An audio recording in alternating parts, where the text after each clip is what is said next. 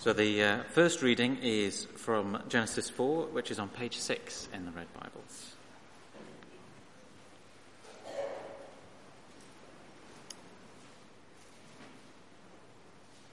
And it's Genesis 4, verses 1 to 8.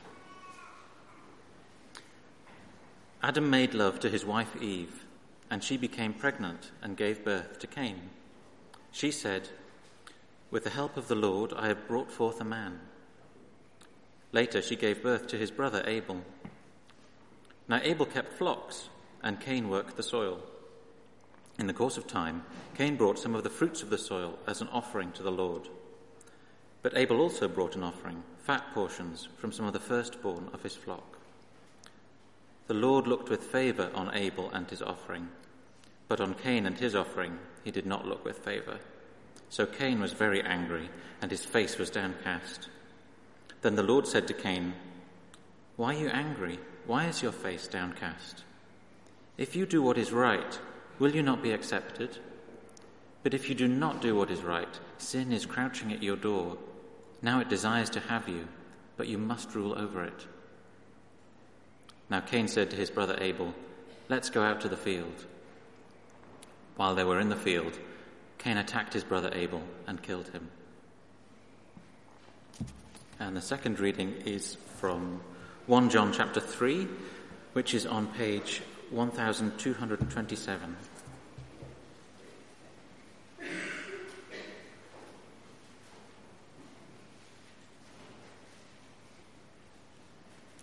So it's 1 John chapter 3, verses 11 to 24. For this is the message you heard from the beginning.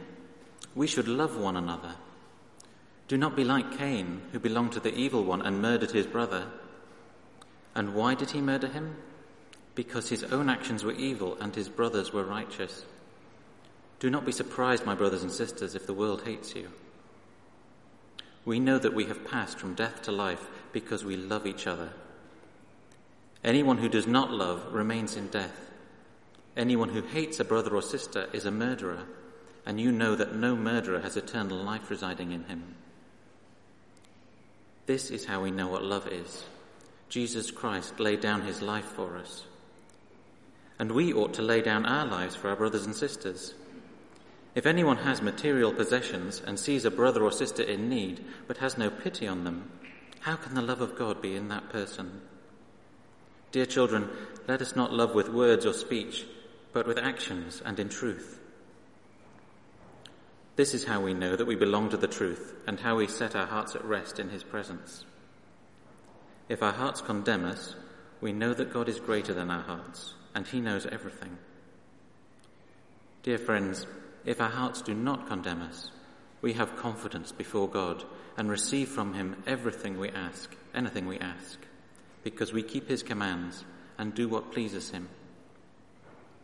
And this is his command to believe in the name of his Son, Jesus Christ, and to love one another as he commanded us.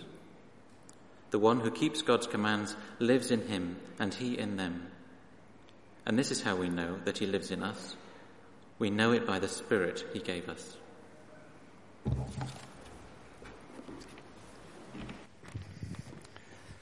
Good morning. Thank you very much, Peter. Um, I hope you used your phone text to encourage one another. Uh, this was the message I woke up to on Monday morning this week. Um, I'd been preaching two weeks ago and I wrote, woke up to a message. I listened to your talk. Encouraging, really encouraged.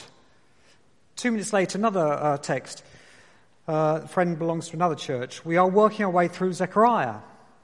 John gave an excellent talk this evening he is very, very good at unpicking Bible verses, no matter how difficult, and makes it sound easy. And my first response was brilliant. Thank you, God, for John that he's got this gift. Then I put the two texts together. I thought, oh. So we need God's help, don't we? To take difficult truths and make them simple. So let's ask for his help now. Father God, you are kind and you do give to those that ask. Uh, thank you that you've given us your word, and please would you help me now uh, by your Spirit uh, to make these truths simple, to bring them alive. Pray in Jesus' name. Amen. Uh, great to have the Bible open. We're on page 1227, um, and there are headings on the back of the uh, service sheet. Okay, Brexit. Uh, can we have leavers on that side and remainers on that side? That would be fun, wouldn't it? Not. Uh, we live in a divided world. We can all see things very differently. Extinction Rebellion. I made the mistake of getting into a conversation with a colleague this week about the disruption that's been going on in our city. Uh, we were poles apart. A middle aged man, 20 something millennial, no prizes for guessing how that played out. We live in a divided world. We can all see things very differently.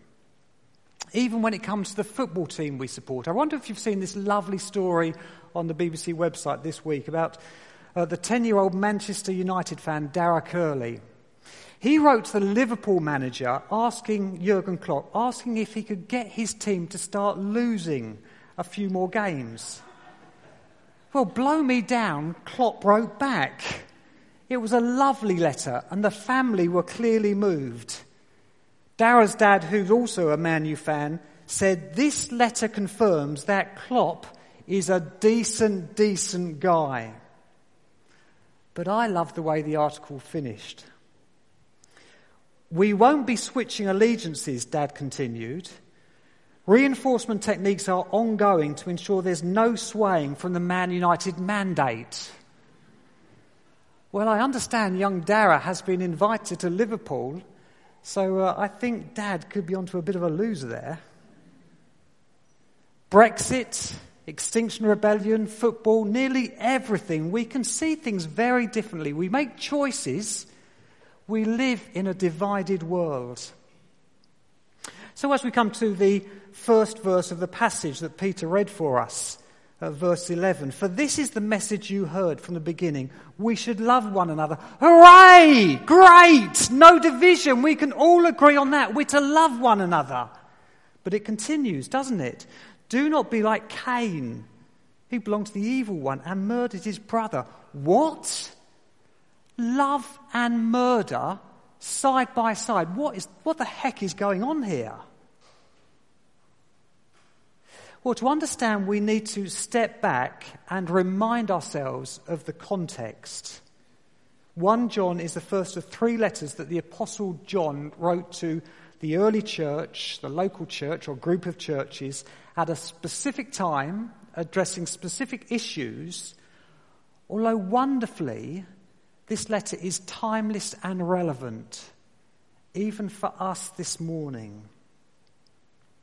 So, for our visual learners, I've got some slides. They're not going to win any awards for graphic design. So, firstly, here is the church. Remember, church uh, is people first before building. Here is the church.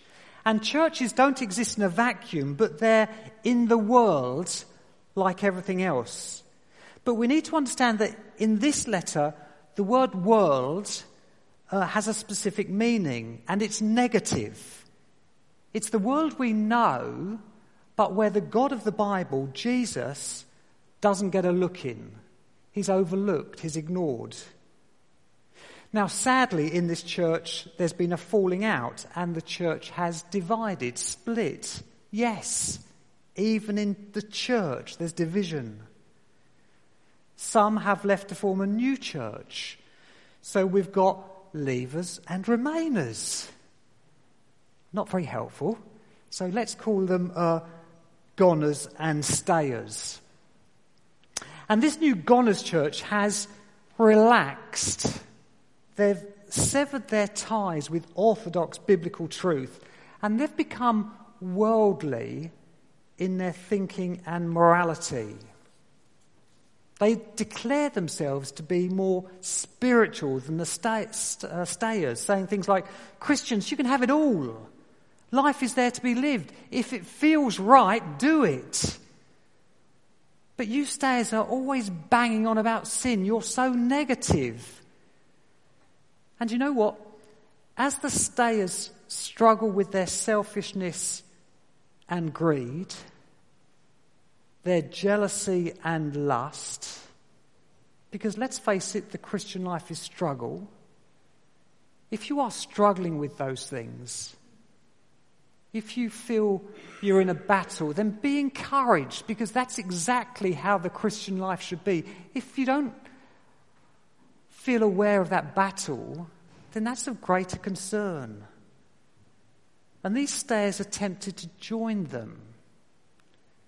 So, in John's words, it's about being led astray.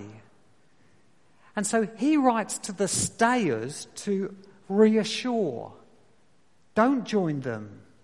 You've got it right. You're on the right path. And reassurance means making clear where the goners are in error. So, can you see the context, the battleground? The issue here is one of love. The dividing issue who do you love? And that's the question for us this morning. Who do you love? Will you love the world? Living for the here and now and all it has to offer. Yeah, maybe with a Christian wrapper, but take the wrapper off. Where is your heart? Or will you live for Jesus? The stakes are high. You could say this is the real extinction rebellion because what you choose will determine where you spend eternity. We are all immortal beings. We will all live forever. The question is where? So, to our first point stayers, be warned by the dividing love that takes. Verse 11 again. For this is the message you heard from the beginning. We should love one another. Do not be like Cain, who belonged to the evil one and murdered his brother. As Steve was saying in Luke's Thanksgiving, church isn't just people, it goes further, it's family. So, as John writes into this mess, it's perhaps no surprise that he uses the example of the first divided family Adam and Eve's children, Cain's uh, sons, Cain and Abel. Had he listened to God? Learned from his parents? We're not told, but Abel understood the way to approach God was by sacrifice. Uh, offering one of his flock, a blood sacrifice to atone for his sins. Cain, on the other hand, again, we're not told, did he decide for himself how he was going to do business with God? His own, seemingly worthy sweat and toil in the fields when he brought his offering to God. Either way, one was acceptable, the other not. And it set in motion jealousy, which led to hatred, which tragically ended in death. Do not be like Cain, who belonged to the evil one and murdered his brother. And why did he murder him? Because his own actions were evil and his brothers were righteous. So we need to be clear here that there's, there was nothing wrong with Abel. Uh, he may have been delightful in character, he may have been an irritating upstart. It doesn't matter. Cain's argument wasn't so much with him, but with his God. The one Abel was in right relationship with, but Cain wasn't. So John continues Do not be surprised, my brothers and sisters, if the world hates you. May seem a bit odd uh, but I find this really encouraging and liberating. Uh, because when I'm talking to my friends and family about Jesus, how brilliant he is, how much we need him, uh, if they don't like it, Uh, not if they don't like me. Hopefully, I'm being sweetness and light, as is my want. But if they don't like my talking about Jesus, I need to remember their argument isn't with me, but it's with Him. If the world hates you, Jesus told his friends, remember it hated me first. Well, I wonder if you've ever seen yourself as a murderer. Because we are. Deep within, uh, maybe not so deep within, there lurks that Cain like murderous attitude to our Maker. I'm better off without him. Step aside, like those choices we had. Right, wrong. Following Jesus will never win us a popularity contest, and that's fine. I need to hang loose to what people think about me and be far more concerned about what people think about Him, my Lord. So, back to our divided church. Uh, John is saying, verse 13, don't be surprised if the world hates you. That's strong language, isn't it? And the reason it's so hurtful is because it's coming from those who they used to sit next to in church, those who were once good friends. Falling out with friends, family is the most painful of all. But we know in our own hearts that this, this dislike, this hate, doesn't just work uh, from the goners to the stayers. We're capable of it in ourselves. Uh, we need as a church to be uh, very wary of that attitude to others which has no place for them. We need to work hard at that. So, can you see how this love for the world that has taken the goners out of the church is actually a Cain type self serving love? A doing business with God how I decide rather than how God has told us. The goners may uh, still believe in Jesus, say they believe in him, but they don't listen to Jesus. And of course, belief is only ever authenticated by action. How can I see what you're really like, what your heart is really like? Well, I see what it looks like as it's played out. And see how this love has split the church. It's a dividing love. And if they're playing down the seriousness of sin, look, stayers, sin isn't such a big deal. See where it leads, where it ends. Sin, unforgiven sin, always ends in death.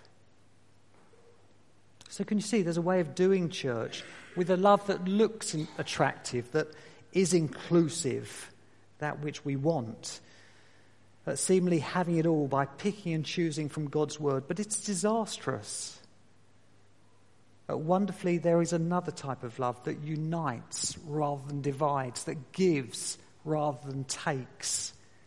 So, to our second point, uh, be moved towards the uniting love that gives.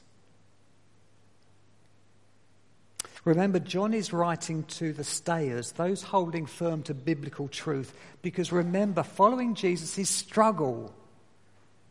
I hope you know the struggle. And he's writing to reassure them and us he needs to expose the folly and lies that have caused the goners to go. And this assurance is a wonderful gift. It's not arrogance, but an unwavering confidence that in Jesus I have all I need. I've been a Christian for 30 odd years. I reckon the first 20 years I was a, a wobbly, nervous Christian. Am I Christian? Am I not? I had that sort of stayers sort of worry. And yet, wonderfully, the more we give ourselves to Him, so this wonderful gift of assurance. You got Jesus, you got all you need. Give yourself to Him. So he writes, beautiful verses, verse 16. This is how we know what love is. Jesus Christ laid down his life for us. And we ought to lay down our lives for our brothers and sisters. If anyone has material possessions and sees a brother or sister in need but has no pity on them, how can the love of God be in that person? Dear children, let us not love with words or speech, but with actions and in truth. You want to know what love is? want to break into song at that point, don't you? Do you want to know what love looks like? Well, look to Jesus. And what John is doing here is he's contrasting Cain's love with Christ's because they're both sacrificial. The original language in the Cain and Abel story is one of sacrifice. Cain sacrifices Abel. As he's drawing the knife across his brother's throat, you can almost hear the words coming out. You want blood, God? You want blood? I'll give you blood. Cain's love is a love for self. It's ugly, it's evil. It's a taking love, taking the life of another. Jesus didn't need to leave the glory of heaven. Um, the, that love that he knew from his Father from all time. But he chose freely, willingly, humbly to enter into his creation. He was born on that first Christmas to die, to sacrifice himself at the hands of others, shedding his blood on a wooden cross.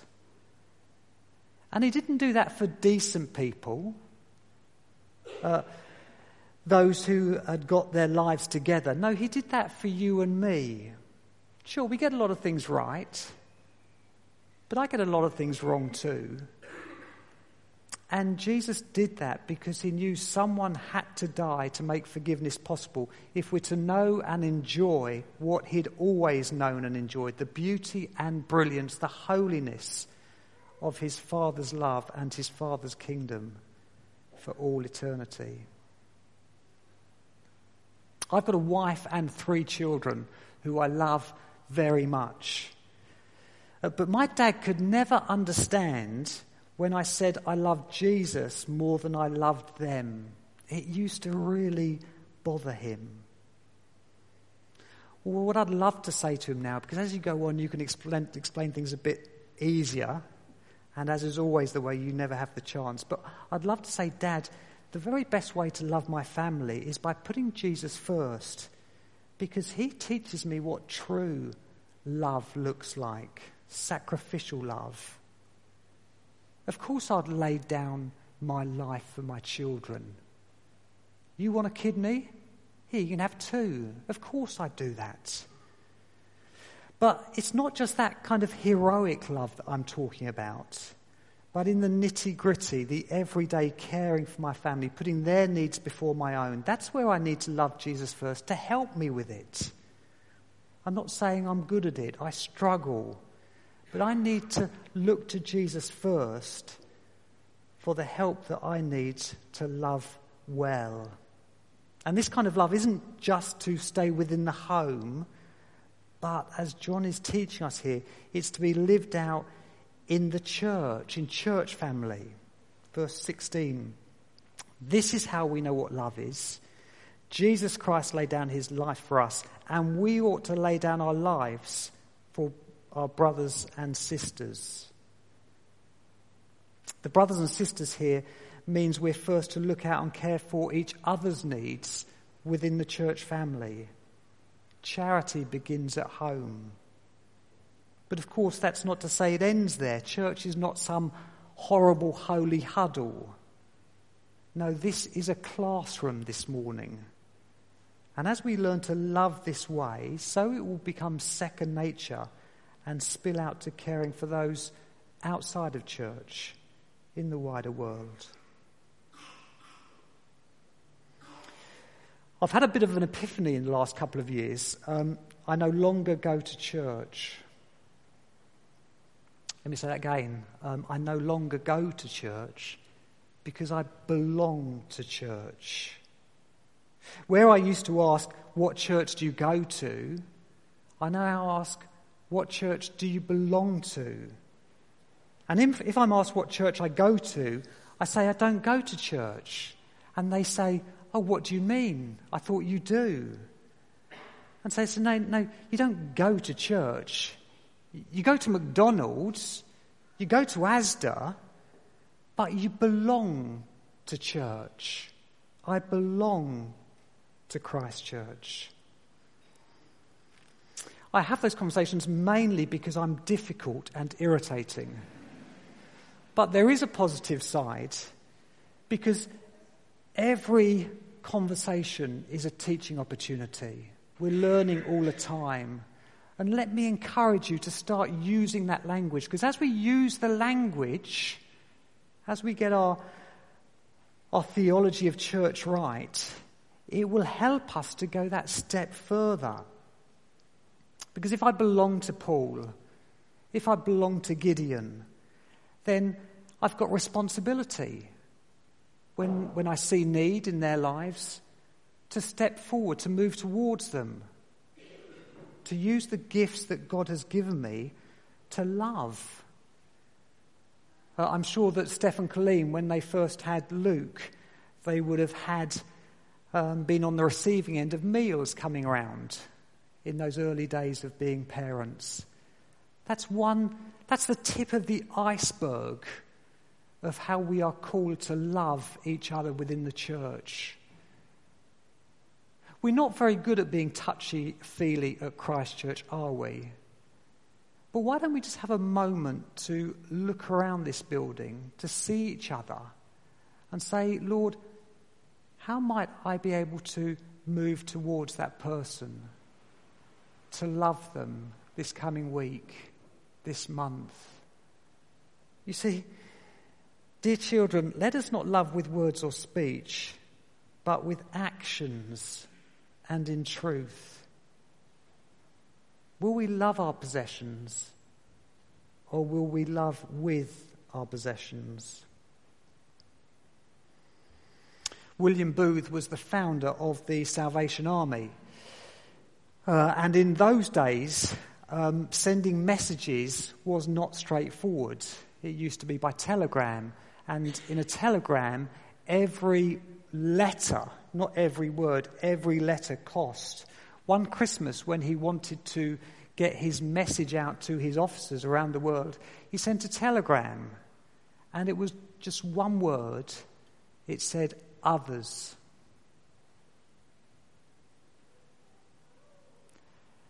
That is what Jesus, that is what John would have us hear this morning. Our life is not our own, it is about others and how we are to love. Of course, I expect and I hope that there'll be some here this morning for whom the language of going to church is appropriate because you're still working out what you make of this Jesus, his church. But I trust there will come a day when you can say that because I now belong to Jesus, well, I belong to his church. I no longer go to Christ Church, I belong to Christ Church. Stephen Colleen, um, I did marriage prep with Stephen, Joy and I did marriage prep with Stephen Colleen, so it's a joy for, to be speaking this morning. Um, I'm delighted that you have invited friends to Luke's Thanksgiving. But I would love you to go one step further and say, hey, don't just come on the special Sundays, come next week. Come to church. Because this is a brilliant place to learn how to love, how God calls us to love. So I hope it's becoming clear how Jesus' sacrificial love is in contrast to Cain's. It's not about self, it's about others. It doesn't take life, but gives life. And in this world of division, it is the greatest uniting force known to man as we come together at the foot of the cross and begin to discover that life is not about fighting uh, to get my way, but laying it down, putting the needs of others before my own. So, as the heading encourages us, we're to be moved. Moved towards Jesus, yes, but in the same motion, move towards each other. Others was the cry. So finally, be confident. Stayers, Christ Church, be confident, trusting the all sufficient love you've received. This is how we know what we, this is how we know, verse 19, this is how we know that we belong to the truth and how we set our hearts at rest in his presence. If our hearts condemn us, we know that God is greater than our hearts and he knows everything. You see, my heart does condemn me because I'm not always good at loving others, church family, in the way that we're being encouraged to here. I'm very good at loving myself. I don't need to try to be lazy or greedy, it comes naturally. But you think God doesn't know that? If our hearts condemn us, we know God is greater than our hearts. God's, God's love is greater than our lukewarm hearts, our lukewarm love. And He knows everything. Of course, He does. That's His job. Rather than hide from God, pretend He can't see, we hold our hands up time and time again. I'm sorry, I've messed up again. Thank you for sending Jesus to clear up my mess. What's our memory verse for this month? Uh, we said it at the beginning of the service, didn't we? Romans 8, verse 1. Therefore, there is now no condemnation for those who are in Christ Jesus. Verse 24 The one who keeps God's commands lives in them, and he in them. And this is how we know that He lives in us. We know it by the Spirit He gave us. One of the Holy Spirit's job is to condemn us, to make us aware of our guilt before others, before God. Not that God wants us to go around feeling guilty, that's awful, right waste of time. But unless we understand the bad news, uh, then we'll never get the good news. And another of the Holy Spirit's jobs um, the most important, he's a busy man, is to make Jesus known to us personally so we can begin to enjoy and delight in the freedom of relationship with him. We are guilty men and women this morning, yet wonderfully declared innocent in Christ. And what this freedom gives us is confidence to approach God in prayer. If our hearts condemn us, we know that God is greater than our hearts and He knows everything. Dear friends, if our hearts do not condemn us, remember, now there is no condemnation uh, for those who are in Christ Jesus. Um, we have confidence before God and receive from Him anything we ask. So, what this freedom does is it gives us confidence to approach God in prayer. Does uh, this verse mean that we can ask God for a Porsche and expect to get it? Because that's what it looks like, doesn't it? No, as we go on, as we read the Bible, prayer isn't about asking God to align His will with mine, what I think I want and need. Prayer is about uh, God bending our wills, aligning them to His. And as this is in the context of uh, loving others, uh, what does that mean for my prayer life? If I stop and think about my, my prayer life, it is so selfish. I can, I can hardly sort of, uh, I'm, I'm great at praying for um, the little bubble of the world in which I exist. But I'm sure that John would have us um, look beyond that bubble, to be crying out to him for one another the great needs, the great burdens that so many of us carry. Well, as we end, let me do just that uh, as we pray.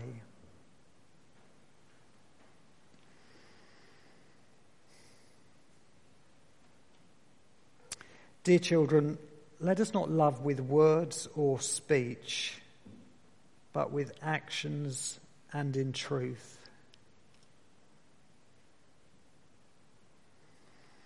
Father, we're not great at this. Um, our hearts do condemn. But thank you that you are greater than our hearts. Thank you that Jesus has died and we can have the assurance, the joy of knowing that we are accepted uh, despite our many failings. And so, for this coming week, even for this afternoon, please would you make us men and women uh, who look out for each other, who stop to think. Would you shape our prayer lives to make them more other person centered rather than self centered? You are so brilliantly patient with us. Uh, Father, we need your help. Send your spirit, we pray. In Jesus' name, amen.